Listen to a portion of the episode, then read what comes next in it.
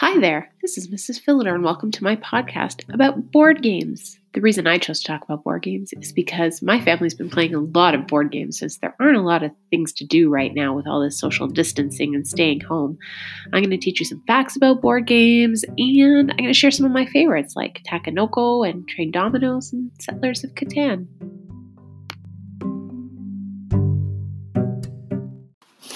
So, Something you might not know about board games is that they've actually been around since ancient times. Like we're talking before the pyramids. There's evidence that there were board games in Egypt and Iran right at the very beginning of groups of civilizations, which I think is pretty cool. And in 2020, right now, when you look up what the most popular board games are, some of the ones that come up are Pandemic and Jaipur. Now, I played Pandemic, and it's a pretty cool game where there's this disease that breaks out and you work collaboratively and cooperatively to try to prevent it from spreading. The problem is, it really hits home right now with an actual pandemic going on. So, my family hasn't pulled out that particular game to play right now.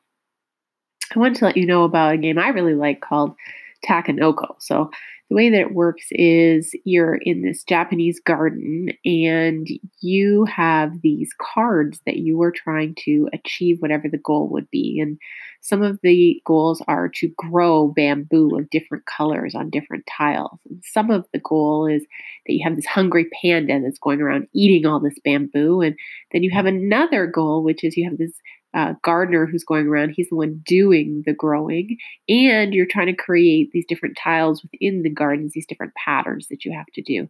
It's a pretty fun game because there's a lot of different strategies that you can use, and it's something that my older kid likes, who's 11, and my little kid likes, who's six, and I like playing it just sometimes, just me and my husband too. So it's a really fun game to play.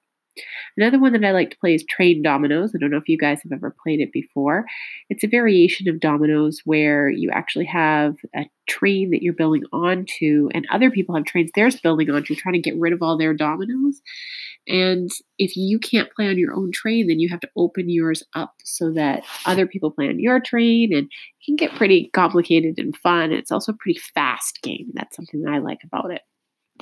And then another game that I like to play with groups of people is something called Settlers of Catan. And that's a really resource management game where you're trying to build cities and roads and you're collecting in each round things like wood or wheat. And then you use those things to build other things and you trade with people.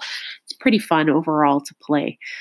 Uh, what I really like is that all of these games remind me of things that I hear and articles that I've read about what different employers are looking for when they're hiring new employees. And really, they talk about things like they want people who can collaborate with each other. And board games really bring out collaboration skills.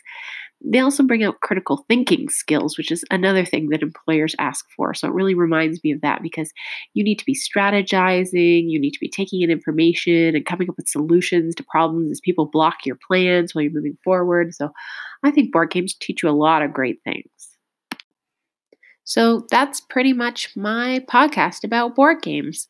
I really think they're fun and they build skills like collaboration and critical thinking. And I hope that in all this time that you have a chance to play some board games with a friend or a family member, but while you're staying home and being safe. Thanks for listening, everybody.